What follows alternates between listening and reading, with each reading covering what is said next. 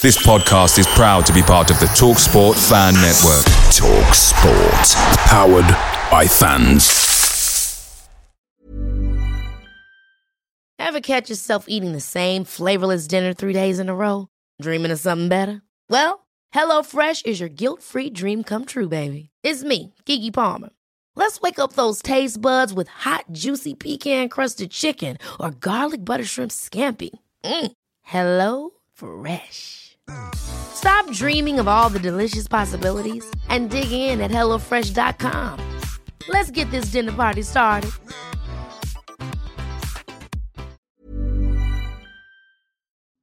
Hello, everyone. It's your favourite podcast host here, Joe Redmond, just letting you know that the Talksport Fan Network is now proudly supported by McDelivery, bringing you the food you love.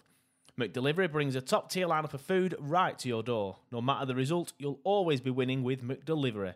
So the only thing left to say is, are you in? Order now on the McDonald's app. You can also get rewards points delivered too, so that ordering today means some tasty rewards for tomorrow. Only via the app at participating restaurants, 18 plus. Rewards registration required. Points only on menu items. Delivery fee and terms apply. See McDonald's.com. Look back for Arfield. One up Erling. Scott Arfield. He's been threatening that recently. And all the Burnley players run to the Darwen end. Burnley win the next ball. It's Rory now. On the outside. Decent. Barnes! Oh!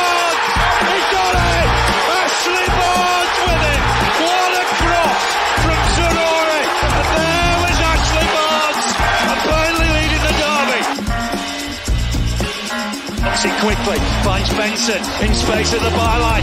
Burnley get a goal here? Back for Brownhill! Saved by the keeper! That is magnificent! They deserve that! It by Paul Patella. For a hat-trick. He's got it. Hat-trick for Nathan Tella. Oh, he's on fire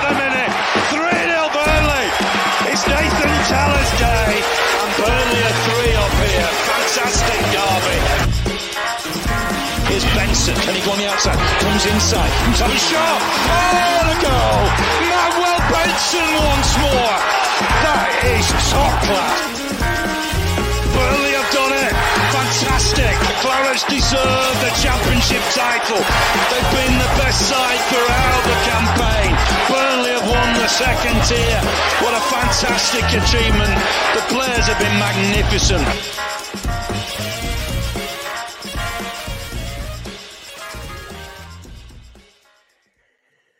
Yes, hello everyone, and welcome along to the Turfcast Podcast YouTube channel, and of course the Turfcast Podcast podcast with me, Joe Redmond, Sam from Clarets Roundup, and Neil Layfield. How are we doing, boys? Not bad. Oh, sorry. And I was waiting for you to do a cue to be like you first, and then we both just said it at the same time. Yeah, great start, boys. Um, but uh, Strong. Start strong. Yeah, strong start. You can tell we've had a week off. Uh, you can tell we've had a week more than that actually. We can tell we've had a couple of weeks So Uh, if I look tired, it's because I am. Um, stayed up last night watching the boxing. Not really sure why. Thankfully, I didn't pay for it because I've worked for DAZN, so you know I get it all for free. Um, so there is that. So I am tired, but I'm also tired of Burnley. I'm tired of their start to the season. I'm tired of watching them try and defend because they can't. And I am one of the ones that keep saying like, look, listen, it's difficult to gauge where we are at. We'll get into the debate because Sam isn't and Neil's more on the fence. Um, but good to see the comments coming in. Uh, Rolian, I, I, hope I'm pronouncing that right there, but it says always thought it was going to be about survival this season. Was slightly embarrassed by some of the fans' expectations. He then goes on to say there's a big divide between the championship and the Premier League, and if the team yo yours, but the youth adaptation pays out and keeps the club healthy, then no bother. Johan the Great is in the chat as well. He says with what's going on at Burnley, you just have to look forwards. If you lose, it means nothing. Uh, you just got to look at the games in the Prem that are winnable. It's like between four and nine teams. Uh, say if we do the double over six of those teams, that's 12 wins, that's 36 points. And knowing us, we will get draws against good teams. And I feel we will survive, but it won't be comfortable um, because the bottom three is going to be like 30 points below. Now, Joanne, we'll get into it. I, I'm on your side of the fence here. Like, I'm looking at that saying, yes, if we win them games, we stay up. And I, and I think we'll win enough of them games. However, the problem is, and I'd see what Sam's point of view is, is because we're going up against these teams that are good and half decent and getting dicked every week, we're then putting too much pressure on these games against the teams around us, and that's when we start making mistakes. Sam, let's get started. Then your thoughts on the on the season so far, mate. Yeah, I think um, w- one of the things that I'd like to put in first is, you know, th- there are a lot of positives to take. Like going forward, we do look good. We can create chances. Um, we've shown that we can go toe to toe with teams. The issue with us this season, in comparison to seasons that we've seen in the past, is that we are so susceptible at being architects of our own downfall. Like yeah. we play into other teams' hands teams, especially like Chelsea and Man United, that aren't in the greatest of forms, and that does that does that there is a point to that. Like just because the Man United and they're Chelsea and they spend millions and millions of pounds on players does not mean that when Burnley go up against them, it's just a write off. United hadn't won a, a, Premier League fixture in like three or four games, and then they come to Turf Moor and and and somehow manage to scrape a win. That was a winnable game. The Chelsea game, you know, that second half performance was abysmal. Like that was absolutely mm-hmm. horrific. We just capitulated. All 11 players, all subs, manager included, every single person attributed to Burnley just absolutely crumbled in that second half. And those performances are becoming more consistent. And that's my issue. Though that's now becoming a consistent theme that we are just so easy to beat now. And I, I, never thought I'd say that about a Burnley team. No, yeah, I see what you're saying. Um, the defense is the main worry for me. I know a lot of people are saying, well, there's getting no protection. Amazing mug, by the way. Amazing mug. Dunder Mifflin mug for those who can't see. Um, I've, I've been looking. I'm going to digress here because I'm a massive fan of the US Office. It's probably my favorite show on TV. Um, but if what's that website where you can buy things off people that make things? Is it Etsy? Yes, yeah, yeah, yeah. There's um, someone sells, you know, the office sign where it has, you know. Oh yeah, yeah, yeah, I'm I'm gonna get it for me door. I'm gonna get it for me door. Honestly, um, it's, it's, such a great program. It, it is, isn't it? It is, isn't it? Anyway, that's that's the first time we've all smiled. Um, we're not talking about Burnley. Um, but yeah, um, yeah. See what you said. My my issue is the defense. I just think the defense mm. is so poor. Um, Al Dakhil's got a lot of stick, and I, I He's only young, so I do think it's a little bit harsh. But again, I kind of get it because he has been poor. He's been susceptible at the back. But then you see the likes of O'Shea coming in, and then he was worse. Um, so I'm not really sure what we do at the back. I, I, agree the midfield isn't great either. It's not giving them much protection.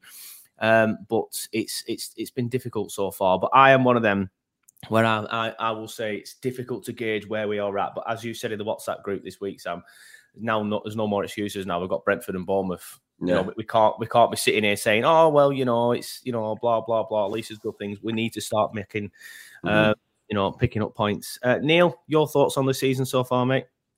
Yeah, so for me, I think I've said already, but I think it's gone on paper. If you look at the fixtures that we've played, we've got exactly what we probably would have thought we would get from these games. Like I know mm-hmm. that's in black and white, and the game isn't played in black and white.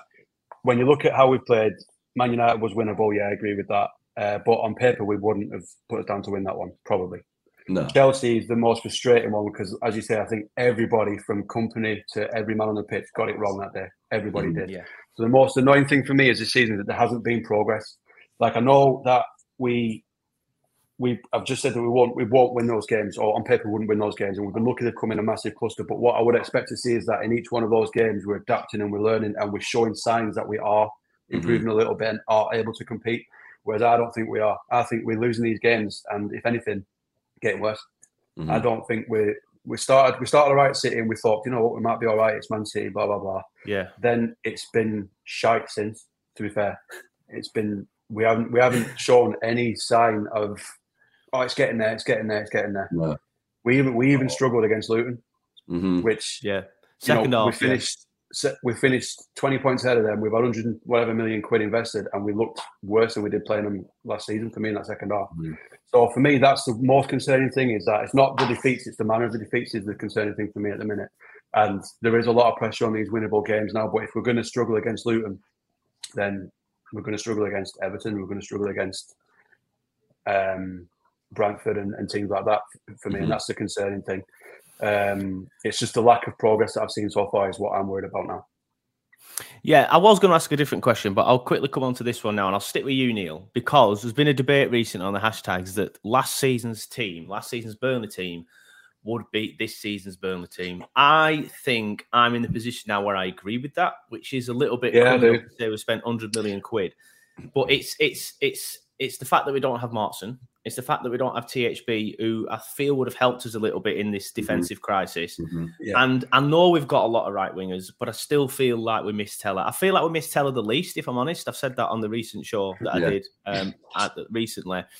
But I do feel like them three would make a massive difference. The reason that that would happen, I agree that that would happen, is because last season's team was cohesive and understood each other and they had gelled. this team has not gelled and don't understand each other yet because there's been too many changes all at once in the most difficult league in the world. Mhm. So every every mistake now feels massive because it. Well, to be fair, it is. So every mistake that these young players are making now feels massive. It's not the same making a mistake against um, QPR, for example, as it is Mm. against course, City, yeah. because QPR don't punish it and City do. So Mhm. for me, that's the only reason why last season's probably would beat this season. is just They understood each other more, and we had players like. And I, I got a few pelts for saying this, but Trafford, for me, it starts with Trafford. He's not ready. Muric is ready, and he's a massive part of how we play. The players know how what he's going to do. He knows each player's strength on that pitch, and he's a, ma- a fundamental part of VK's system. Whereas Trafford isn't yet; he's still learning it. And it's things like that. We've got too many players learning the system in a very, very hard league, in a massively difficult run of fixtures. Um, so that's where we are for me. Yeah, fair enough. Sam, your thoughts? Do you feel like last season's team would beat this season's team? Because you were nodding quite aggressively when I said that point. Yeah, because I, I was having this conversation last night. So what Maatsen brings you that Charlie Taylor doesn't is he's like an advanced fullback. So Yeah. Connor Roberts' role at right back is to basically play like another midfielder. Maatsen's role is to play like another winger. Connor Roberts doesn't have that. Maatsen does. So Maatsen mm-hmm. gives you a, an overload on the left hand side. That's why when Zaroury was in that was in there playing really really well, he had the license with Maatsen to interchange. You know, they'd swap, they'd got they'd, they'd overlap each other. Harwood-Bellis, I mean, we were getting quoted 15 million pound for him in the summer. We've bought Delcroix for a mil. We've bought Dara Shea for six. Like Dara, in my opinion, had the three hardest games at the start of the season in this spell where we all originally said first three games that's a write off like those three games are not winnable. Then from there in my opinion that that that just doesn't stand with me at all. Like you can't go eight games into a season and then turn around and say well to be fair none of those games really mattered other than the Luton game that we scraped because I just think I just think that's a like it's like a half-assed like you know answer. It's like we're not really expecting anything and we're just hoping that we can scrape through those games and get to the easy games. But but you know we we signed O'Shea and it was difficult for him for seven million pound more, you could have brought in one of the best centre backs that we've seen. We all spoke about him last season as being, you know, a potential future England captain, and he's the player where if we're following the mold of the transfer, like the transfer um, situation that we've got at the moment, young players with potential, with sell-on value, Harwood-Bellis is a no-brainer. Like he is, he was on paper the best player that we could have brought in, and we got quoted 15 million pound less than we thought we'd have to pay for him, and we didn't go for him. Now he's at Southampton and he's doing brilliant. So it's kind of pretty obvious. With the Tella situation, he's just rapid. He's Yeah. he's the dynamic that we now have in Koleosho, but doesn't but Koleosho isn't the the full product like Tella probably would have been. So Koleosho's still adapting and learning. So like Neil says, we have loads of players doing that now. And we said it weeks ago. We said it, you know, first week, second week, third week. The Premier League is not a place for experimenting. It just isn't. If you experiment trying to bring players in and move players up through the ranks and say Koleosho's been good, which he has, but he still hasn't scored yet, and he's he's not he, he he's not getting stats and statistics week in week out. If he's beating his man, brilliant. But if we're not creating enough chances that actually end up with you know goals, shots on target, it, it kind of means nothing. We have so many players now learning the system, trying to gel together. Neil makes the point on Muric, which is absolutely spot on. Muric should be back in that team. I don't know what he's seen with Trafford so far. Trafford hasn't done anything that makes me think he needs to be Burnley's number one for the foreseeable future. Um, in in the future, he definitely will be. But I just think there's too many players gelling together now. There's and and and for me, the Premier League is not a place to experiment that type of system. My point always goes back to look at Norwich when they came up three, four years ago. They were the best Yeah. team in the championship by a mile, won the league by 20 points, won the league in March, just like us, scored the most goals that the championship had nearly ever seen. Came into the Premier League, lost 4 0 to Liverpool, first game of the season. They won four games all year. Like, it's not as easy as people think. And if you honestly thought that we'd come into this into this league with one of the youngest squads and so many new faces, and genuinely thought we were going to finish mid-table, I, I just it just baffles my brain. Like we need we need time to be able to get this back together. And we do have time, but it's a it, it's it's a tough ass now already because we're already points adrift and teams around us are picking points up. Yeah, thankfully the time is on our side. There's a long way to go, um, but it, it reminds me of the season we went down because we started slowly that season, and then we just couldn't get going. And then because we couldn't get going, because we'd started slowly, the pressure was then on us. And then even in the games that someone pointed out earlier, like we should be winning, the pressure's then on us in them games. We make mistakes, and then we don't end up pulling ourselves out of it. Um, but um, I'm just going to read the comments out in a second. I do want to stick with the Trafford Muric debate, and I've had a comment here uh, off John Robertson. Uh, good to see you in the chat, John. He says we miss JBG massively despite his mistakes of late. Ramsey needs regular game time in the middle. Um, and this is the last bit I was gonna just gonna pull out of this comment is I like Trafford, but like Hart slash Heaton in the European season, a change can make all the difference. And that's the point I've been making recently. Like, which you just doubling up on what you two just said, really, is yes, Trafford's not doing that much wrong. Like he's he's making some okay saves, you know, he's he- he's, he's doing okay, but there's just something about him that just doesn't seem to to fit with the squad. And it's the same with Hart. Like Hart, Hart's main issue was he'd camp on his line. Whereas Heaton would come out and collect crosses, and that took so much pressure off the defence. And I think it's a similar thing here with um, Trafford. I don't see him coming out collecting too many crosses. Granted, Muric wasn't the best at it, um, especially at the start of his season, but he did do it, and he, He did do it though. quite well. He Yeah, he did, better, and he did do it quite well towards the end of the season. Um, but another main thing is is the ball at his feet. He's so good with it. Now I know we haven't seen him in the Premier League with it yet, so that will be you know one difficult to gauge at him. We've only seen him do it against the likes of Preston and Rotherham and, and, and teams last season where he practically played in midfield. But he was so good at it, and he did so well last season. He deserves a crack at the Premier League, and I don't see why he isn't getting that chance. I'll stick with you, No. Sam. Why do you think? Sorry, Neil. I'll stick with you, Sam, Right. just for now because you said it last. Um, why do you think Kompany's insistent on on playing Trafford? Do you think it's the 19 million quid price tag, Yeah. and he feels a bit of pressure to play him? Absolutely. Absolutely. Yeah. Like I, I said it weeks ago, like it's it's one of those situations like I I think I feel like I explained it really well when we talked about it a few weeks ago, but when you bring a player in and you're Burnley and you already have a player in that position as a goalkeeper and you can physically only have one player in that in that team as a goalkeeper, Yeah. you normally don't you, you don't normally see a substitution of goalkeepers unless they're injured. So whoever you whoever you start is playing the whole game we signed Muric for like what 2.5 3 million pound he did very very very very very well in the championship in my opinion and i think his distribution at his feet is unbelievable but when you pay 19 million pound for a goalkeeper at burnley which is a huge chunk of what we actually spent all the way through the summer transfer window i, I don't know I, I think there is probably a conversation there where they're saying listen we can't have got this wrong like that's a lot of money to have got wrong and have him sat on the bench. It's just, I- I just think it's as black and white as that. They've clearly seen something from him with his ability as well. He is a good goalkeeper. There's no doubt in my mind he is a good goalkeeper, but you can throw players in too early. What what I see is like when we've got Koleosho on on the wing, Koleosho's thriving because of that. Trafford, in my opinion, isn't thriving. He's just conceding goal after goal. His confidence is depleting left, right, and centre. That's He's the not, thing, mate. That's the thing. he's not vocal It's either. He's not vocal. Yeah, he's not vocal at all. I have noticed Like, that. He, he, he's I, I think the defense don't trust him personally. Yeah, he's so silent. But in fairness, then the other side of the argument is if I was James Trafford, would you trust your defence?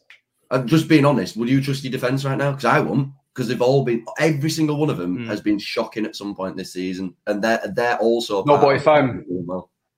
I would have, but if I'm James Trafford, I'd make sure that I'm doing all I can. So I would be Yeah, knacking But that's them, what I we'll It's like shouting at them. a 50-50 type Yeah. thing. Like I'm still on I'm still on the Muric side, but it's a 50-50 Yeah. thing. Like is he For me? And are they with him? Yeah, for me, right, I think I think there is a goalkeeper there. I think it is as black and white as we've spent a lot of money on him. You you, you bloody well playing him, sort of thing. Mhm. And I think also there's a bit of pressure on Kompany in that he knows he's a good keeper there, and he's like, well, I don't want to sort of waste his talent by having him Mhm. sort of sit on the bench. But the fact of the matter is, he's come from League One to Premier League. It's massive, It's and it's in a position. Yeah. and it's it's it's a it's a position where you cannot make mistakes, and and Mhm. if you're playing on the wing or if you're playing in defence, there's somebody else who can mop up after you. With a keeper that isn't, and it's it's the position where you've probably got to be the most strongest and the most confident. And if you're conceding as many goals as you had, someone put how many he's conceded twenty. If you conceded Yeah. twenty goals, and you're new at your club and they've spent a large chunk of money on you, like for Burnley, that's a lot of money. There's a lot of pressure on you, and it's not getting easier any week. And I think companies should take him out of that firing line and let him develop. Because for me, keep playing him in this Yeah, I agree. and he keeps getting it every, every week, it's it's that's more damaging to him than not playing him, in my opinion. I think he needs to stay at the club. There's obviously a player there, which is why City put um, a buyback on him, quite a big buyback as well. Yeah. Um, so there's obviously a player there, but we've signed him, we've got him. He's probably a keeper for two, three years' time. Send him to the championship, let him have a good season in the 100%. championship, a good club, Mhm. and then bring him back when he's had a year at a higher level Mhm. playing clubs who are going to come into the Premier League, and he's not conceding 20 goals and he's not getting peppered by. I mean, his first game against Haaland, man, what an introduction to the Premier League that is. Um, it's not going to. You know what I mean? It's it's. Um, I think I think it's it's borderline cruelty to keep playing him at this point. He needs to be taken out and just let him develop away from the spotlight, away from being spoken about on podcasts like this and fans and stuff like that. Yeah, exactly. Take him out. Take him out of it and let him grow. But at the end of the day, as well, like he's a kid. Like he is a Exactly. kid. He's a teenager. Like oh, I, He it is. might that, in- that interview, that interview the club put Yeah. on where the head strap thing, he, he seemed so young, didn't he? Really Yeah. young. And I know it makes me sound old, but like, young. Mate, I felt the yeah, same, don't worry. Yeah, But we If are you old. keep It's like- well, we are. yeah. if you if you if you keep him in and you just keep you just keep letting shot after shot come up because literally we concede like 14 15 shots a game at the moment and we concede like Yeah. we've pro- if we looked at an average we probably concede about 2.5 goals a game like it's not good it's not it's not been good to see and from Trafford's perspective like you say he getting come, we, we come on podcasts like this and he's the topic of he's the topic of discussion like week in week out. Like the kid just needs a bit of time. He's a kid. Yeah. at the end of the day he's 19 20 years old. Like we have to give him time but time isn't what we have in the premier league. So Kompany needs to look at this and go right Muric did nothing wrong to get out of the team. Put him back in. Everyone at the club swallow your pride accept it. And then Yeah. Let him crack on need to do that have to make these Yeah. big decisions in order to go forward I agree. Yeah. He's, he's got to have some balls now as Kompany and, and make this decision. I don't think it would affect um, Trafford too badly. I, I think I agree with what you two are saying, like keeping him in this side and conceding three, four a game and getting battered every single week on podcasts and, and on Twitter. That's going to affect him more. It's going to be better for his development now to take him out. It's going to be better for Burnley Football Club now to take him out because, like, like, like we started this off, like it's probably a bit of pressure there, not necessarily mm. from the board, but just from the fee that we have to play him. Like, I'd rather stay in the Prem and get another year of 100 million quid. You know, if Trafford fails, Trafford fails, so be it. Just get rid and cut your losses. You could probably still get 8 million for him, something like that. I don't think he will, though. I do think he's going to be a very good goalkeeper for mm-hmm. us in the future. But I think when, when we brought him in, I originally thought it was a case of bring him in and have him starting soon, but not now, maybe next year. But um, it's, it's, I it's- thought it's- cups. it's I a thought he was going to play in the cups. Yeah, Yeah. something like that. Yeah. Pretty much the treatment Yeah. that Muric is getting now. I thought that were going to be. Yeah. It'd, it'd have been the it'd have been the Bailey Peacock-Farrell, and that's the thing that shows me how bad he's been recently, or how how much he's getting battered. Should I say on Twitter? I've seen some shouts that people are saying is worse than Bailey Peacock-Farrell, and he's obviously just not. But that's that's the stuff that we need to protect him from. He needs protecting. He will be a Burnley goalkeeper in the future, potentially a City goalkeeper, probably the England goalkeeper. But this this is such a big part in his career, and we need to get it right. And Vincent Kompany needs to get it right. But he, he needs time out of the out of the squad, and that brings me on nicely to my next question. Um, Neil, I'll start with you on this one. Obviously, two winnable games coming up in the Prem. What do we do with Trafford? Do we give him these two, or do we think to ourselves, well, we, we need to win these now? Let's bring Muric in. Uh, bring Muric in, but uh, but uh, it's not going to happen.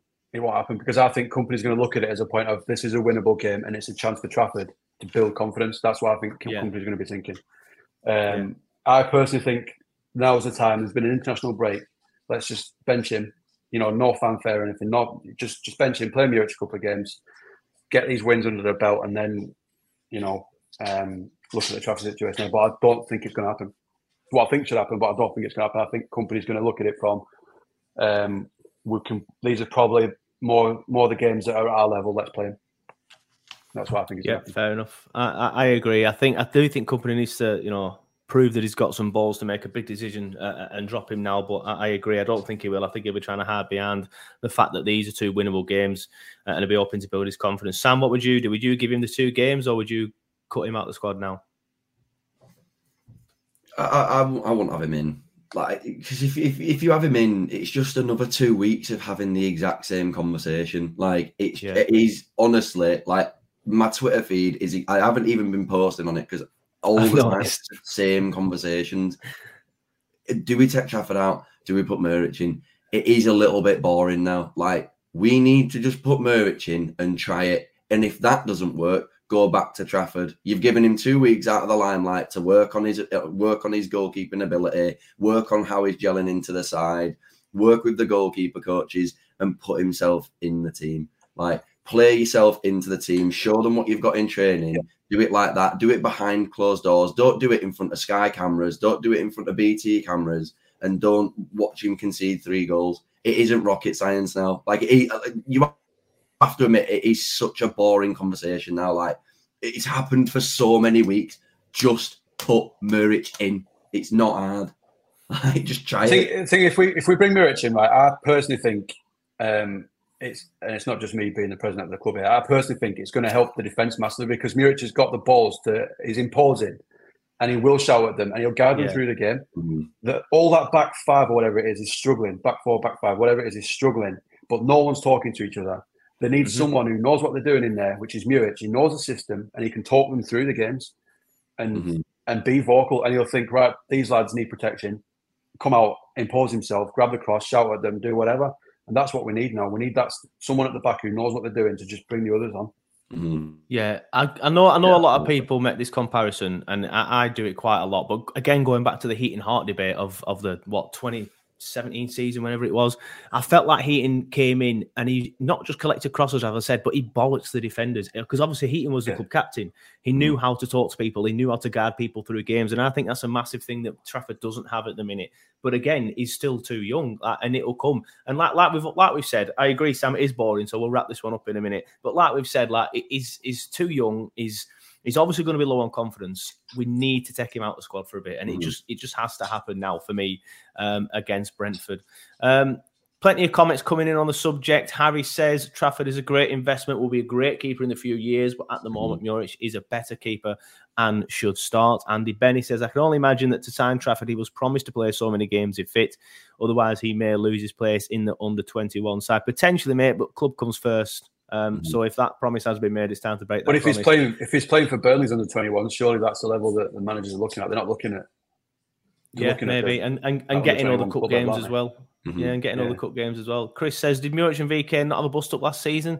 I think I saw some rumours, but I'm not sure if anything is is legit on that end. But I'm not sure. No inside info on that. Uh, Johan the Great said it's his position in the net for me. When people see him too close to the post, obviously they're going to shoot to the other side, and he needs to be in the middle of the net so he can actually save shots. Um, he then goes on to say, uh, give Trafford the McNeil treatment, but as a keeper, obviously McNeil got dropped a few times, didn't he, and then came back stronger. Um, Mhm. Harry has gone on to say, don't see the harm in trying Muric now. Worst case scenario, it doesn't work and we go back to Trafford. Yeah, we can't keep Exactly. conceding three, four goals. Yeah, it's a good point. The worst case scenario is we'll put Trafford in the net and we'll lose to Brentford 2 3 0. But the worst case scenario is we put Muric in the net and, and we lose 2 3 0. You know, Yeah. but chances are it's, it's going to happen. Well, not the chances are, at but if it, it could happen between with something both different. keepers. Yeah. Yeah. At least you've tried something else. Yeah. Um, interesting. And at least Trafford, at least on Trafford one. can, at least Trafford can then then. look at it and say, "Oh, well, it's, hap- it's happening to Muric as well. It's not just me." So Yeah, you know what I mean? Exactly. Yeah, and that'll help him. That'll help his confidence. Yeah. Um, but something needs to be done, whether it's a change in defence or a change in the keeper. For me, I'd change the keeper. Um, hopefully the Beyer injury isn't too bad. Um, yeah, I hope so. Because I hope yeah, so. I've not seen much on that. Someone did put on Twitter he's out for a couple of months, but that was just a random football Twitter account. So I'm not sure how Mhm. legit that is. Um, but um, or if I hear anything, I'll, I'll I'll let everybody know. But um, yeah, just going back to the defense as well. I know I think what Sam Rick, you that were a big fan of O'Shea when he came in, uh, Yeah. said it on his West Brom captain and stuff like that. I agree. His first few games have been difficult, but he came on in the second half uh, against Chelsea and didn't really do much there. What what have been your thoughts on on O'Shea so far? I, I do think he's a good player, and I do think um, what we have lacked is is the backbone. I think as good as Al Dakhil is again, he's a kid. Like Yeah. he's a kid with no Premier League experience. He barely played in the Championship. We didn't really give him a fair whack in the Championship. He played a couple of games towards the end of the season. He played a bit more consistency consistently in the last ten, but he wasn't in the side for a while. Mm. Now you throw him into the Premier League against like some of the best strikers in the world, like, and then wonder why he gets caught out sometimes. It's like he's a kid in the Premier League against men. Like Haaland is a, a, a, a he's 23, but he's a bloke. Like he is just all these players are so big. machine, and mate. Is it AI goal it's machine? What it is. ridiculous. It's ridiculous. And then Although not recently. well, yeah, absolutely. But then, but then, then our, then our fullbacks as well. Like in my opinion, Connor Roberts, and I, I hate to say it because I, I really, really like Connor Roberts. I love him. I think he's a brilliant footballer. But he has been so poor. He's been This giving the ball away too much. His balls into midfield are shocking. His balls down the line are terrible. He's hoofing the ball away. He's holding the ball too much. He's waiting for the ball to come to him. So when Trafford does play a ball to him, he's waiting, waiting, waiting, and he's getting closed down closer and closer. And we lose the ball higher up the pitch. Like Charlie, Charlie's actually been really good. And I think the reason why people think he's been really good is because he's gone in with no expectation whatsoever because he's Yeah. the only back we've got. And I think he's I think he's done well. I think he's the only defender other than in the Chelsea game where he can come away and say, Do you know what? Like I've actually not done too much wrong. I, I think we need to find consistency in the defense. I think we need, he needs to know what his best defense is because we can't go into like went into the Chelsea game. We started Vitinho at right back. Connor Roberts in there. Yeah, I mean, I was astounded by that. Like, Like Del w- was he centre half with um with Al Yeah. It's Yeah. like all this stuff is like like this this everybody else in the Premier League has the same defense. Look at teams like Brighton, Brentford. It's the same defense all the time. Like Ethan Pinnock, Ben Mee for Brentford, and then fullbacks are always the same. You know, Rico Henry. Then you got to Brighton. You've got Lewis Dunk. You've got uh, you know Vestermans of the world. You know Tariq Lamptey. All these good players, Estupiñán, like these, are, uh, and they're always consistently in the lineup. Our defense over these eight games has been different nearly every single week. I- think we need he needs to find his defense when injuries have obviously you know died down. He needs to find his defense and stick with it, and just and just say like, you guys are going out every single week, and if you're not performing, that's when we drop you. But it feels a little bit like you have one week, oh, you've not done your job, you're out. Uh, we'll try this. That doesn't work. Never mind. You come out again. We'll put you at left centre back instead this week. It's like just be, just do consistent. Just do it all consistently. Just play a defense. Try it. See what happens. yeah, it's not just defense, though, is it? Like, he's been a bit of a tinker man. I think VK is too much. Uh, too much. Mm. He- He's been tinkering too much, and yes, he was forced into the change with Delcroix Mhm. with Beyer being injured. I, I respect that, but then why try something different? Like the defense, like you said, you need consistency in the defense, probably more than anywhere on the pitch. You need you need your back five, like including the keeper or whatever it is, to be the uh, as the pretty similar week in week out. Maybe tweak the fullbacks, or if you need to tweak a centre back, if you absolutely need to, um, against certain opponents. But but changing it too much is is just gonna is just gonna cause issues, and that's exactly what it's done. So if he's got to change Beyer because of the injury and bring Delcroix in. Don't change the right back as well, especially for what most people believe to be a championship quality right back. Like, and, and I think that showed.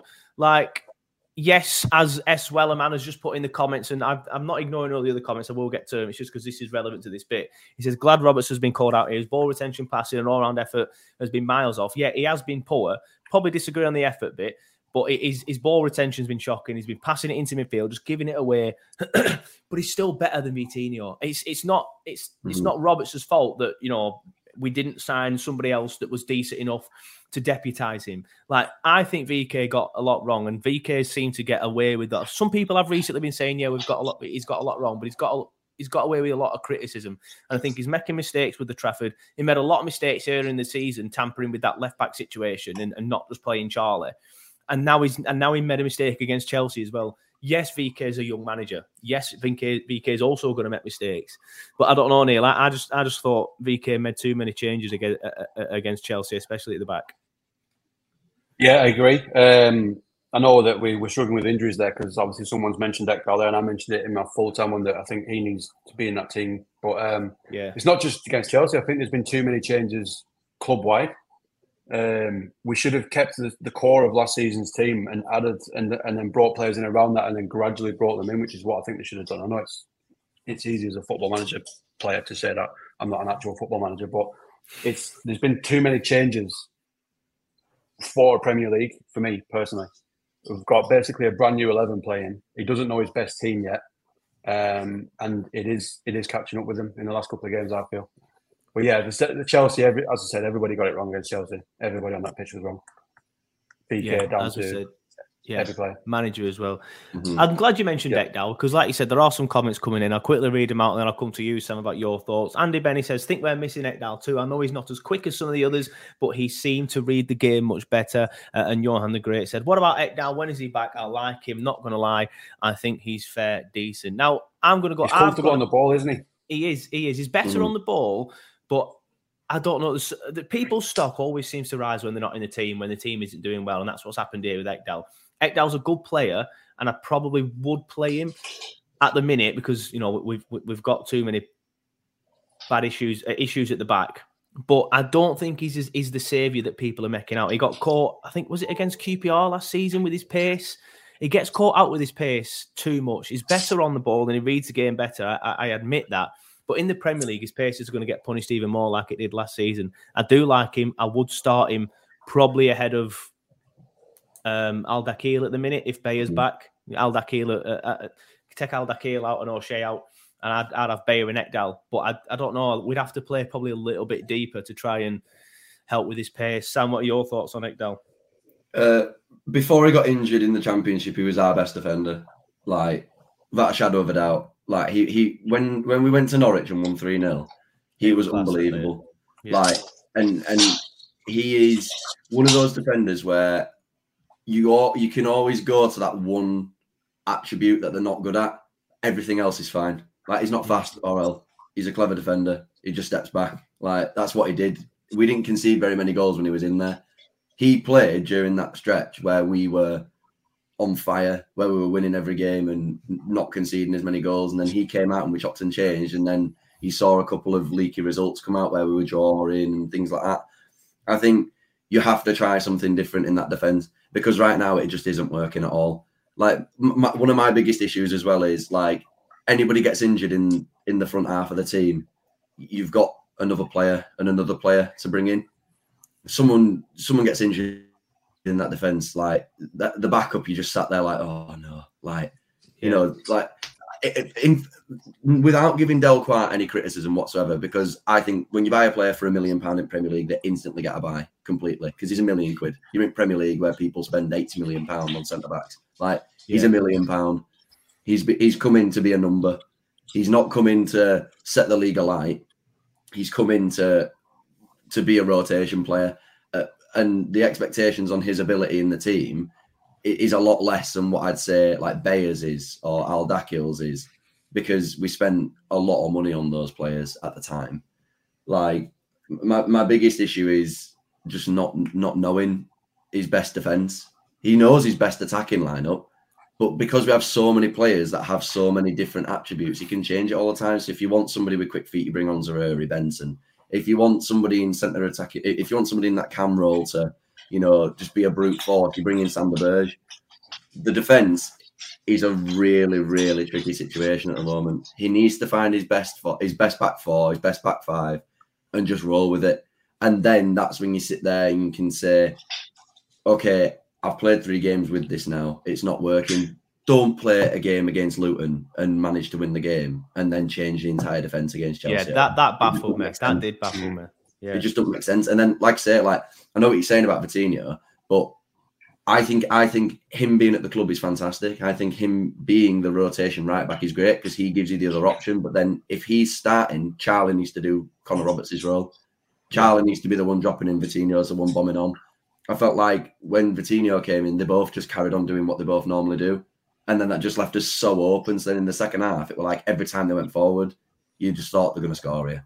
Yeah, every single time. It, it, every, mainly because um, what's he called? Raheem Sterling had the absolute freedom of the stadium. Like, I, I it's not just Yeah. Vitinho's fault. It was No, because it a lot of the time we were we were over the side and he wasn't getting enough protection from Trésor. But Mhm. still, I, th- I think with Connor Roberts there and maybe him doing the correct role, that probably wouldn't have happened. But these- yeah, these I, I agree with what you're saying. He needs to needs to find his best defense. Yeah, and just and just He stick does. with it. That's that's the main thing going forward. We Mhm. need to do. But th- those are my issues, though. Like you, so like this is this is where you start going completely away from the football side of it a little bit, and you start to go towards narrative a little bit. Like the narrative of some of our games this season, Chelsea have been shocking. They made us look like mugs. Raheem Sterling last season was called one of the side flops of the season. This season, he's started just as poorly. He comes to Turf Moor and he looks unbelievable. How is that? That's not down to him because everybody else has made him look a mug. That's us playing into his hands. And we did the same with United, the same in the Chelsea game, the same with Bruno Fernandes. Bruno Fernandes scores a worldie against Burnley. He's been so quiet this season. He's done he's done nothing all season. I don't think he's been poor. Rashford looked all right against us. He's been rubbish this season. The narrative for us is we're making people look better than they are. And that needs to change because we're playing into teams and teams are just like, oh, we haven't had this against anybody else. Burnley are giving us ball back constantly, so we need to try and do something. And then they just keep coming at us. Like I said, that second half against Chelsea, that first half, they looked like a defeated team. We looked like we could play football. We looked like we were playing around In the First half an hour, I thought we were really good. And then all of a sudden, second half comes around, concede three goals in like 15 minutes. And it's just like, what's the point? Like, because this has all come from us. That's not come from their quality. That's just from Yeah. us giving the ball away in cheap positions and good players putting the ball in the back of the net. So yeah, that that has to be called out. These these these situations of people, you know, saying we've played the top, we've only played the top ten teams. It's like, all right, Brentford are thirteenth now. So when we play them this weekend and they go into they go into top ten, are we going to say they're a top ten team as well? Like the thirteenth now. So we should be beating them surely, or we should be giving them a game. But as soon as they beat us, everyone will be like, well, they're a top 10 team. It's like, well, nearly everybody's been a top 10 team at one point. Burnley were when the start of the season when we played no games. Like, you know what I mean? It, I just think it's a ridiculous way of looking at looking at football is saying you're playing these good teams, there's no expectation. You have to go into every game and try and win games. And so far, we're not doing that very well at all. Yeah, no, I, I do, I do agree. I do agree with it in a way. Um, I think there's certain games where you not not that you have no expectation, but you've just got to be like, look, listen, we're not gonna. I didn't. I, di- I didn't mean to do a Sam there. Look, listen, but I'm saying like we, we, we can't. Like, as Neil started the show, like he pointed out, like we probably didn't. You know what? In fact, not even not even going back as far as what Neil said. I think a lot of us said at the start of the season, we ex- we will get some batterings, but we will give some batterings as well. I just think we've got the batterings that we expected of the teams that we expected to get the batterings off. The only problem with it is, is as you mentioned, Sam, we're giving people too much time on the ball. There's the batterings are happening, but they're hap- happening in a way that we don't want to see. Yeah. And I, I like a point that you made there. Like everybody's come to Burnley or played Burnley and all of a sudden looked really good. And I'll stick with you on this, Sam. Sorry, Neil, because I just want to stick with the point that you made, Sam. Like, is that why you think we've had so many worldies, as the kids say, against us? Because we're just giving people too much time. Like Bruno Fernandes scored a real Mhm. goal, ended up getting a team of the bloody week card or whatever. Same with Raheem Sterling, team of the week card after he's played Burnley. Hudson Odoi scores a fantastic goal against us. Bruno Fernandes has won goal of the month against us. Uh, Almiron. what? Mhm. Yeah, uh, Hudson Odoi. It's just everybody scored a great goal again. Is that because we're giving them too much time on the ball? I mean, it is. But what, what are your thoughts? Yeah, it is. It is. But I, I also think it's it's a case of because of how we play, we like to play out from the back. So when we get the ball in a fullback and we try and play into midfield, as soon as we lose that ball, we're too slow to reset. Like if we lose the ball, we need to be like, right, back in, banks of four, press the attacker. That's what that's what we did last season. Somebody wins the ball back, Yeah. everybody's around the ball, three players around the ball. I think our attacking press is brilliant, but I think the press from defense and midfield together when they have the ball in the centre of the pitch is really poor at the moment. I don't think they're working cohesively either. I don't think that when when when you know like when they get the ball on the wing and then they shift it inside. Yeah. I always feel like with us now, players have enough time to carry the ball for three, four seconds, get towards the edge of the box, and then by this point we're just backing away, backing away, thinking he's going to hit it or he's going to play a killer pass. And then when they do it, we're like, oh, it's gone past me. Oh, the ball's in the back of the net, and it's like you, you have to switch on to that type of stuff. You, you have to Yeah. get wiser to the way that we're playing as well. So my thing with that is stick to how we're playing, like play out from the back, but get wise to the fact that we have lost the ball in attacking in in, in defensive positions a lot this season. So when that happens, how do you react? Because at the moment it's like we react the same. It's like, oh, that pass didn't get through. What? Oh, oh, now, oh, quick, get back. Oh, oh, you won that. You got that. And then everyone's just all discombobulated and they score. And then at the end of it, you're like, as a fan, you just sat there going, what was that? What on earth was that? How have they just scored from us having a throwing? Like, Hmm. it, it's just madness. I really do think it's madness. Yeah, no. If it, uh, to be fair, I agree. I've, we've not been good enough in, in the press, and we've not- been good enough at, at the back, and we have been backing off too much. But John Robertson here says we're a Ben Mee away from it clicking. Um, need a boss back there. Wish we'd signed Kouyaté, or dare I say, um, we're a Taylor Harwood-Bellis away from it clicking. Um, should have been somebody like that. But Neil, just going on from what John's comment there. How do we sort this out? Uh, Do we go back to Sam's point of sticking with a good organised defence and just sticking with the Yeah. defenders? Yeah. I think so. I think the only way they're going to learn is by playing together, and they're not going to they're not going to learn how each other plays. Last season, we we knew pretty much what the team was going to be, barring injuries or suspensions, and they gelled. And look what happened when they gelled. They can't gel if he's changing it every week, and and if there's question marks all the performances, they, they're just not going to gel. So he needs to just decide. I think I agree with Sam. He knows he knows the attacking options. He knows who he wants up front. So at the back, decide who your first choice is. Keep them fit for a start because I mean Beyer seems to be getting injured all the time now. So Yeah. keep try and keep them fit and then just play them and let them let them gel. And because the defense needs to gel with each other, but they also need to gel with the attacking side as well. Mhm. Part of last season was that when our fullbacks or wingbacks, whatever, got the ball, they knew where Tella was going to be and they knew what runs Zuri was going to make or Benson was going to make. They can't do that now because it's changing each week. So Mhm. yeah, stick to the team and play it, and and let them grow together.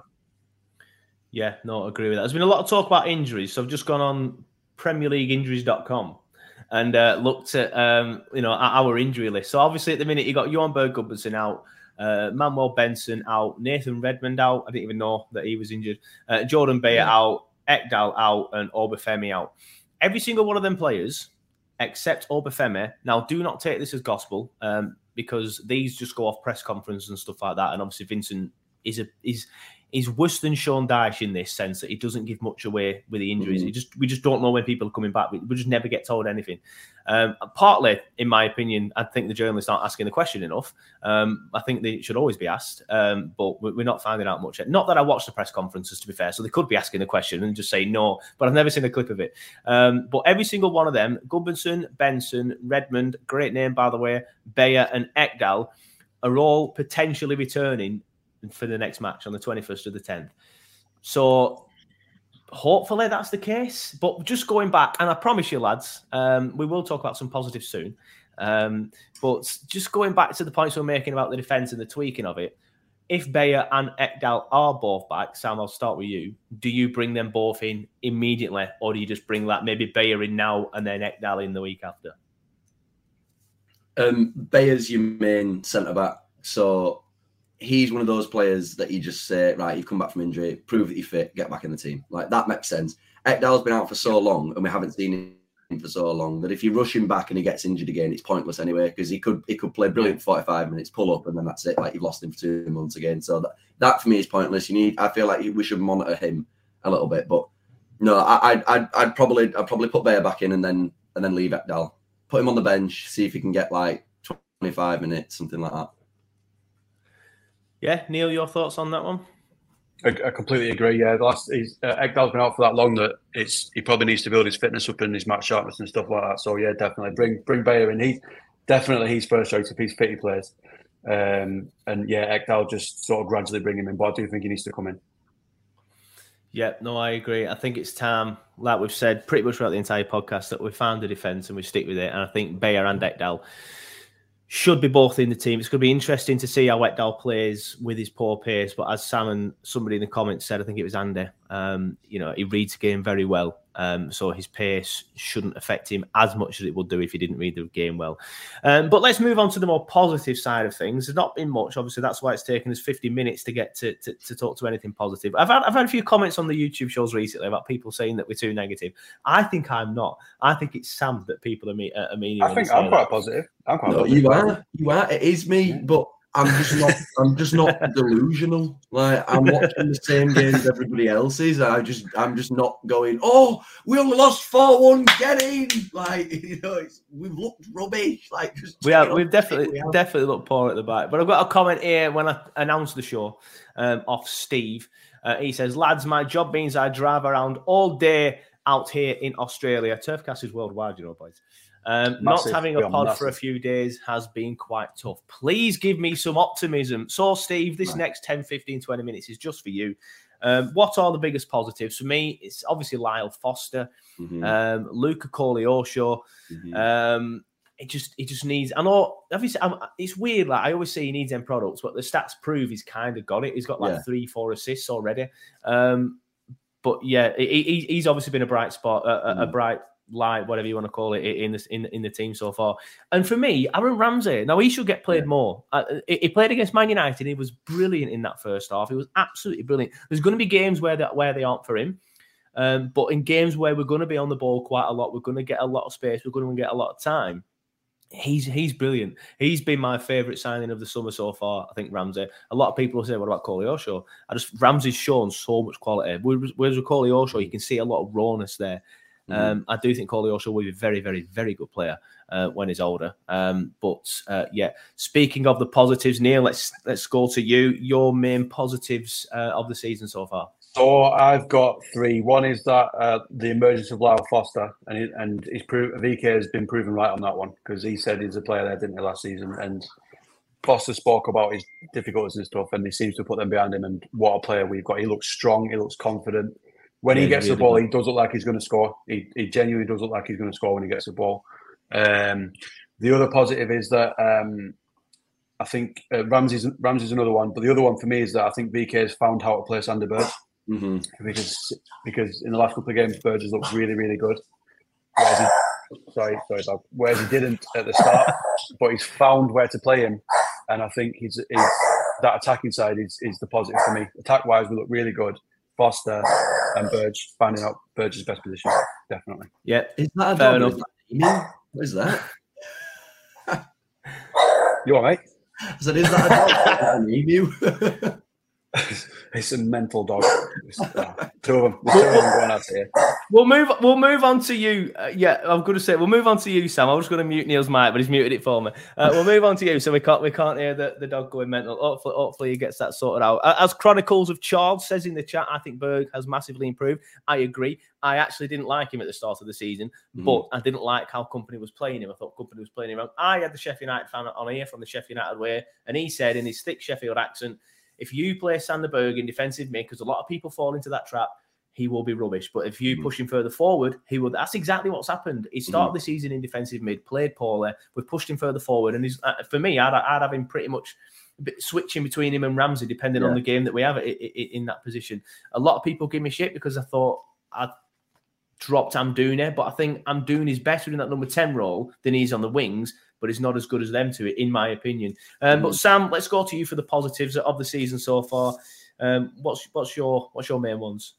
Yeah, I think I think first and foremost, the attacking options is one of the biggest positives. Like I just think like the interchangeable nature that we have now with those attacking players. Like if it's not Luca, it's Redmond. If it's not Redmond, it's Zaroury. If it's not Zaroury, it's it's uh it's Benson. Do you know what I mean? It's all. Why did you do that? Because you made you laughed enough. um, I think I think the emergence of Sander Berge in this position, I think, is absolutely right. I think yeah. I'm the same as every other Burnley fan. Like I also, you took one look at Sander Berge and you're like, oh, he's a defensive mid, and he just isn't. He's been so good when he's been played in that attacking midfield role, and he does suit that role perfectly. It is a shame for Amdouni, but I also think Amdouni started like he started quick and then he slowed down. Um, so I do I do think there is so he is in my opinion, I think he is getting the attacking kind of quartet of the team right. I think he is seeing what games he's like people are suited to. He's seeing when you know they're, they're maybe not up to speed in certain games, so he brings them out, says have a week away, you come off of the bench, and then you know re-immerse yourself in the team. I think Lyle's probably been one of the biggest ones, though. Having a number nine in the team who can score goals and create chances, yeah. and his hold up play has been unbelievable. His link up play has been really good as well. I think that's a huge positive because at the start of the season, one of the things that we had a conversation about was do we have enough goals in us? And I think with Lyle Foster in the team, I absolutely do think we do. I think he's easily going to break 10 goals because he's been brilliant. Um, and then ov- the obvious one is Luca in it. Like, I mean, he's yeah. so creative, so exciting to watch. Like, we've been crying out for a winger for for years who's just going to beat his man, and now it looks like we've got six or seven. Um, you know, obviously, and then to, to add it all in, like you say, you've got Ramsey who can come off the bench. We've got Trésor, who I still don't think has found his right position yet.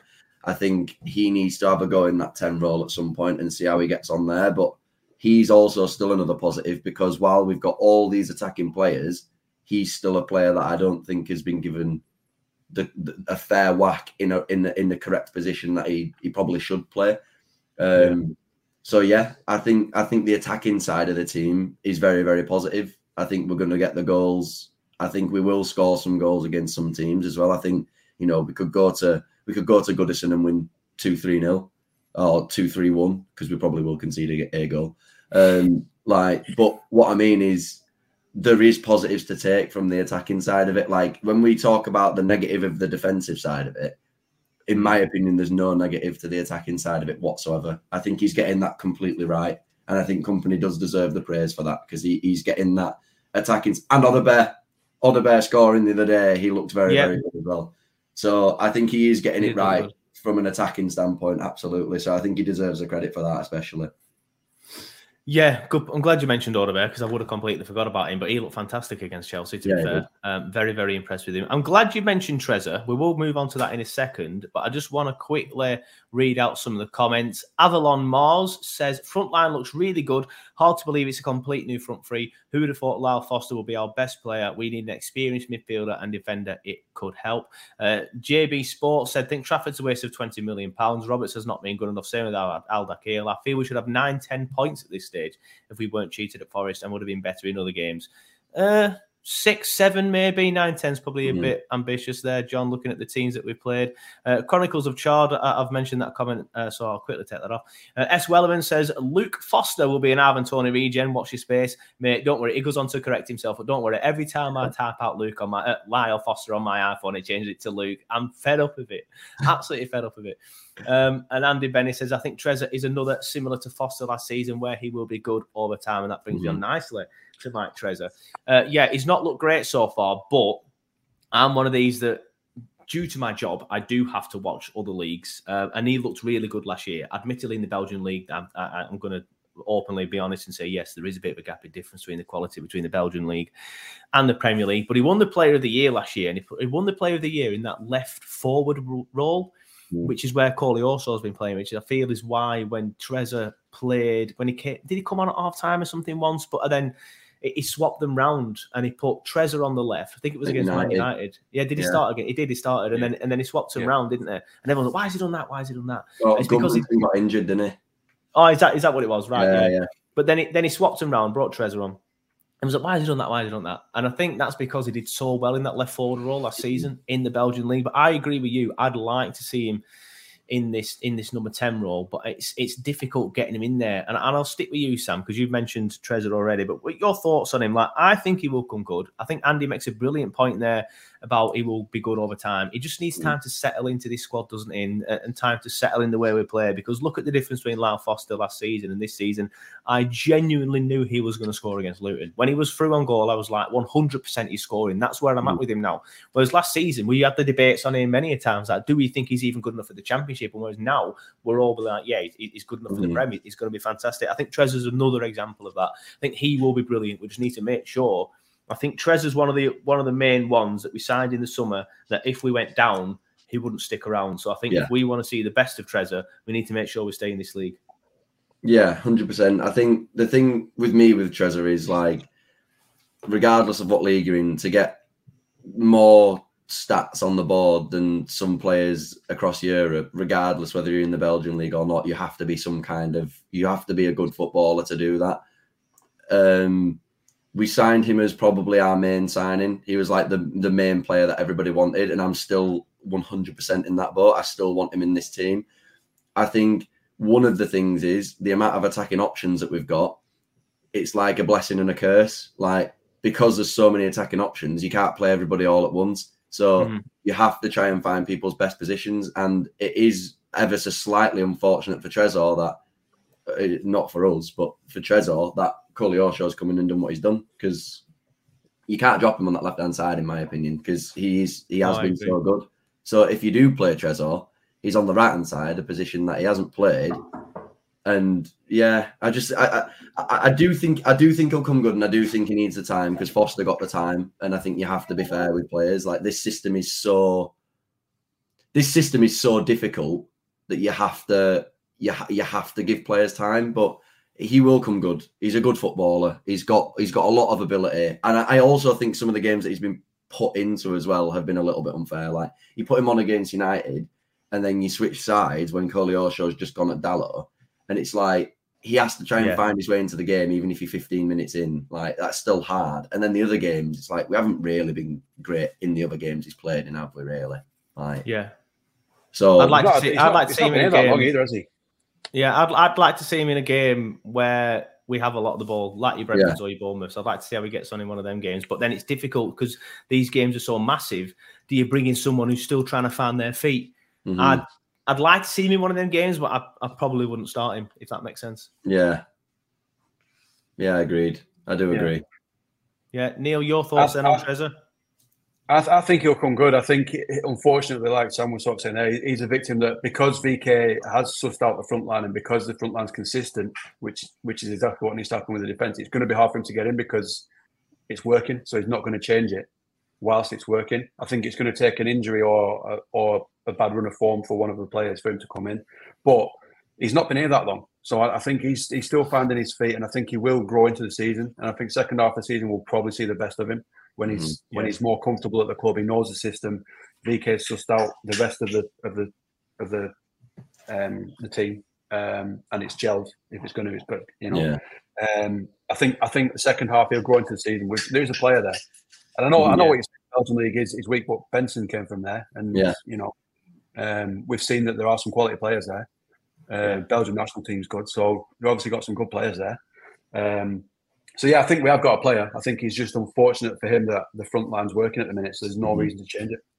The only other shout now for that front line is Jacob Bruun Larsen has to start the next game.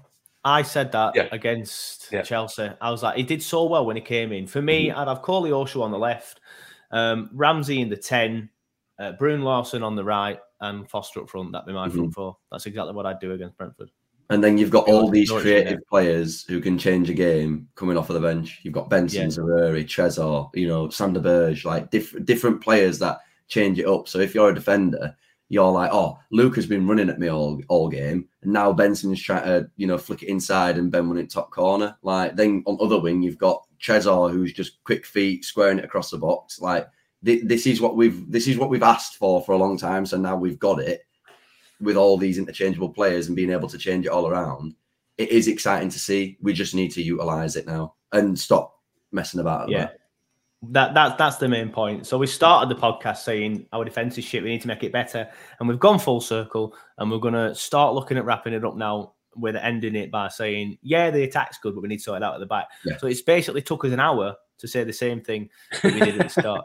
um, but before I do wrap it up, obviously, like I, I, we're normally about an hour mark. But is anything that you boys uh, wanna want to discuss? We haven't discussed. Like I missed talking about Odobert, for example. Uh, Andy Bennett's report commenting so many options up front, and I'm doing. Amdouni hasn't really been mentioned yet. Mentioned him briefly, but yeah, Yeah. Um, I do like Amdouni. He's, he's just gone off the boil a little bit recently, um, and I think he's better in the ten role. And Yeah. but there's at the minute, I'd, I'd, I'd have other people ahead of him in that ten role. I thought he was a little bit um, absent in the games that he's played on the on the wing for me. Mm. some some of the games that he has played as well recently, like the United game, like should have scored. Like so, yeah, in in a those lot of situations, that he's missed. Yeah, yeah, like in those situations, like you can't. It's it's same as anything in life. Like you can't have positive reinforcement when you're not doing what you should be doing. Like his overall game is fine, but if you're not finishing the chances that you're getting given, like then you have to try something else. And that's what we've done. Yeah. And then Sander Berge has gone in that 10 role and looked great. Ramsey's done the same. So he's not been shoehorned out, but what he has been is dropped for more informed players. But we are still going to Yeah. see Amdouni because there's clearly a player there. I mean, his feet yeah. are ridiculous. Like he's so good on the ball. And this this this is all this is all part of this master plan that Kompany and Alan Pace have had with buying millions of attacking players. Like we now have a player that is good at something everywhere across the pitch, except from obviously defensively. But we've talked. About yeah. Uh, Avalon Mars says, I'd like to see more of Benson. Don't think he's had a fair crack yet. Uh, yeah, I agree with that. to Not been fit, has he? um, Not been fit though. no, yeah, I he's, don't he's think not been that fit. at And, and, and, and at the minute, we've got better informed players as well. Um, Yeah. Just, just how it is.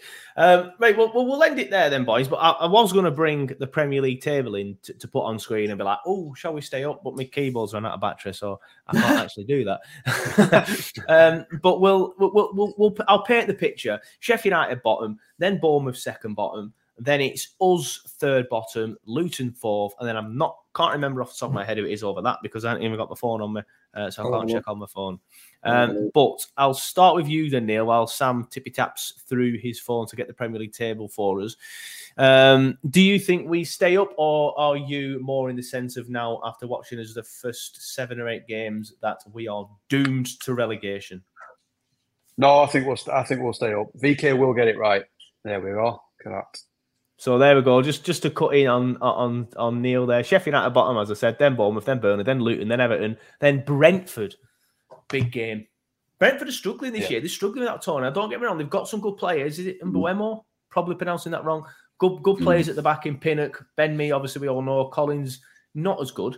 Uh, thanks for that handball, pal. Um, but still probably better than some of the defenders uh, that we've got in the team at the minute.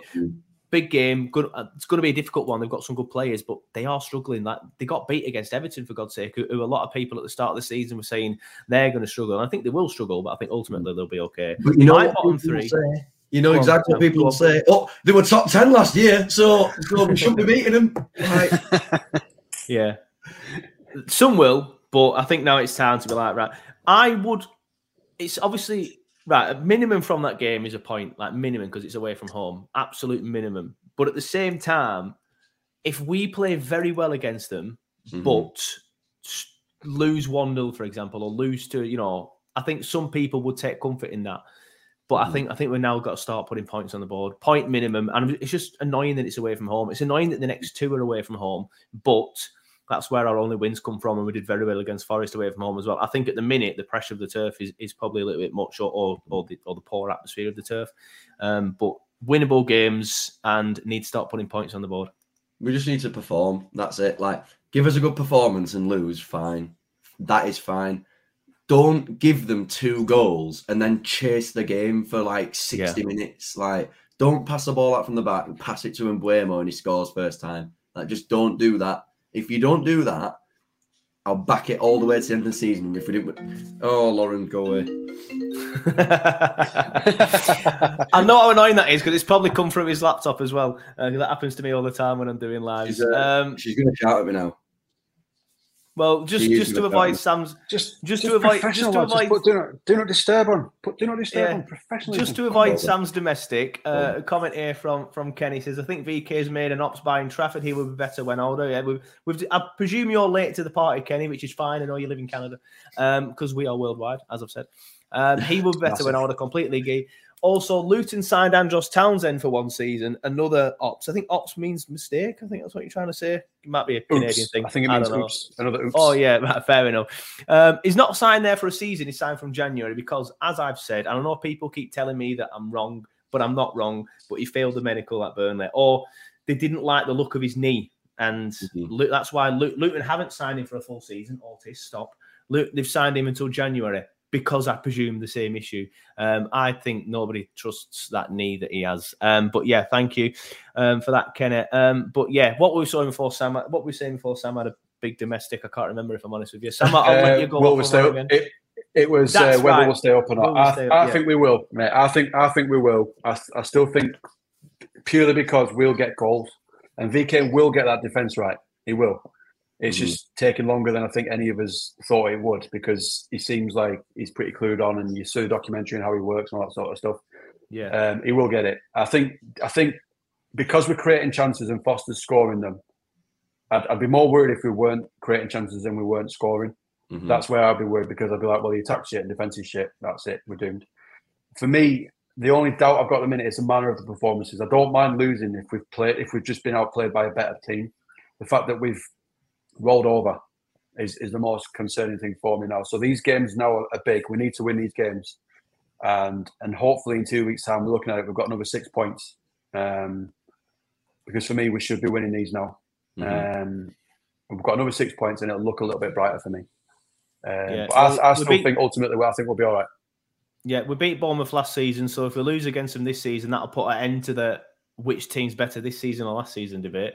Mhm. Um, and that was that was our B team pretty much last season. Um, Sam, I know you were chatting before the phone went off. Um, just want to rem- uh, remind us what you were saying. Do, do you think we'll stop up, or do you think it's it's doomed to relegation? No, I, I do think we'll stay up. Like I, I, I still have confidence. Like amidst everything that we're saying, like I'm not I'm not talking about Burnley on a on a whole. Like I'm not saying like this is gonna be it all season and this is just rubbish. I'm saying the last eight games that we've just watched, in my opinion, there's not as many positives to take out of it. But it's still a long season. Like there's still 30 games left to go. And these next two games are a huge indication of where we actually are. Like if we play Brentford and Bournemouth and lose both, that's when I'll be like, "Hey, this is hard. This like we, we are so far adrift now. But if we can get some points in those games, 100% I think we'll be fine. But I don't think it'll be comfortable like people say. I think it'll be 16, 17, like, and then kick on next season. But yeah, I'm still confident. I, I've still got the confidence. I still back the manager completely, still back all the players. I just think we just a, a switch just needs to be flicked. We need to go to the next level. I think ultimately, I think this this has happened a lot quicker than anybody thought it would. I think Mm. I think the plan was that we would still be in the championship at this point. So I just Yeah. think we just need to we just need to like trust this through and, and not overreact. If, if ultimately we do go down, I think we try and keep Vinny um, and let him see this project through. I don't think we will. To be fair, I think he'll be No, off if we go down. But um, but we need to stick with this this philosophy because I think we are. I think we have come ahead of schedule. Um, ultimately, so Mhm. whatever happens, I think we stick. I think we stick with this. Yeah, yeah, me, I agree. I agree. I think we stick with him. I think we stick with uh, how we're doing it. I do think we stay up personally. I think the bottom three will be Sheffield United, Luton, and Bournemouth. And I know it's pretty easy to say because they're the current three teams that are around us. But Sheffield United are abysmal. They are genuinely abysmal. You just said there, Neil. Like I'd be worried if we weren't creating chances and, and we were conceding. That's Yeah. that. You basically summed up Sheffield United. Luton. There's only so much you can do after you know spending 30p. They looked good against us in the second half. Yes, did, did well against Everton, but a very poor Everton side at that point. Everton have since come a bit better. Um, and then Bournemouth. The only way Bournemouth stay up is if they sack their manager and get a new manager bounce. And I think when if if, if they might end up doing that soon, so I'm a little. I'm, the team I'm most worried about is Bournemouth. Um, but Everton will be in and around us. I think Brentford will be in and around us. They're not getting spoken about as much because Tony's not going to play for him again. I think he's off as soon as his band's back. So they're going to struggle. They've got some decent players, admittedly. Um, I think Forest um, uh, will be okay, but we'll be in and around us. Um, there's there's a few teams. There's a few teams, but I, I think we stay up. Wolves, I, as I Wolves do think well. we stay up. Wolves as well. I had them for going down at the start of the season, you know, but I've changed my mind on that. They, they look quite good in certain games. Um, Gary O'Neil's gotten quite well organised, kind of similar to us under Dyche um, in, in the organised sense. So I do think we'll stay up, Yeah. but I think I think my I did go on the overlap. I don't know if I mentioned it. I went on the overlap, but I did go on the overlap and say I think we will finish anywhere between 11th and 14th. I'm going to be a bit more reserved with that now. I think Good. we can. I think we can get 16th, maybe 15th at best. I think we can potentially finish above Wolves as well, uh, Everton as well. But I think then we'll it'll be very close with them, very close. I Mhm. think I've been quite impressed with them since that Luton game. Yeah, Yeah. But yeah, I think it'll be all right. Anything else you want to shoehorn in, lads, before we say goodbye to everybody? Um, I'll take that as a no.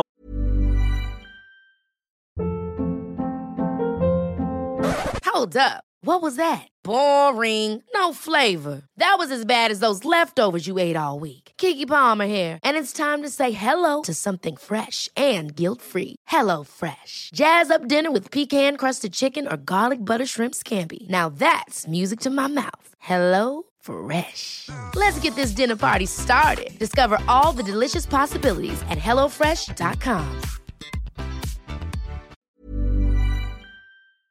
Away days are fantastic, especially when you win the league at Ewood Park. But there's still nothing quite like playing at home. The same goes for McDonald's. Maximise your home ground advantage with McDelivery. You in? Order now on the McDonald's app. At participating restaurants, 18 plus, serving times, delivery fee, and terms apply. See McDonald's.com. Oh, I will take that as a no. Um, so yeah, we'll start wrapping it up here. Then we have gone a little bit overboard. So thank you to everybody watching. Thank you, lads, for sticking by us for an extra 15 minutes. Um, Graham says, "Great show, chaps. Thank you." Uh, Paul Yates says, "It's VK's puzzle to work out, and then we'll be fine." Andy Benny says, "Cheers, guys. Managed to catch you live for a change. Keep the faith." Chronicles of Shard says it was nearly a year ago when our turning point last season was against Sunderland away. Brentford away is going to be the game where everything clicks. Hopefully, mate, because I was at Sunderland and I'm going to Brentford as well. The ticket arrived yesterday. Thank you to the guy and the girl um, that sold me the two tickets to uh, Brentford because I did sleep on them and missed out. Um, Kenny Bridges says you just can't you, you just can't think it's going to come suddenly. We will stay up there a long season. And Andy Benny says take care, take care, guys. Well, thank you for that, Andy. We will take care. Thank you, everybody, for watching. Thank you, everybody, for listening. Thank you to the lads, definitely, for coming on. Uh, if you've joined the stream late, don't worry. When it ends, it becomes a standalone video, so you can watch it at your leisure. And if you'd rather go out somewhere and, and listen to us on a podcast, then you can do that. Just just head to your favorite podcast streaming service, whatever it is, podcast provider, and we will be there. But thanks for watching. Thanks for listening. We'll see you next time. Goodbye. Bye. It's the 90th minute. All your mates around. You've got your McNugget share boxes ready to go.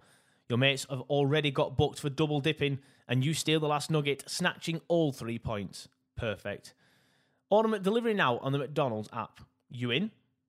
At participating restaurants, 18 plus, serving times, delivery fee, and terms apply. See McDonald's.com. Ever catch yourself eating the same flavorless dinner three days in a row? Dreaming of something better? Well, hello fresh is your guilt free dream come true, baby. It's me, Keke Palmer. Let's wake up those taste buds with hot, juicy pecan crusted chicken or garlic butter shrimp scampi. Mm. Hello Fresh. Stop dreaming of all the delicious possibilities and dig in at HelloFresh.com. Let's get this dinner party started.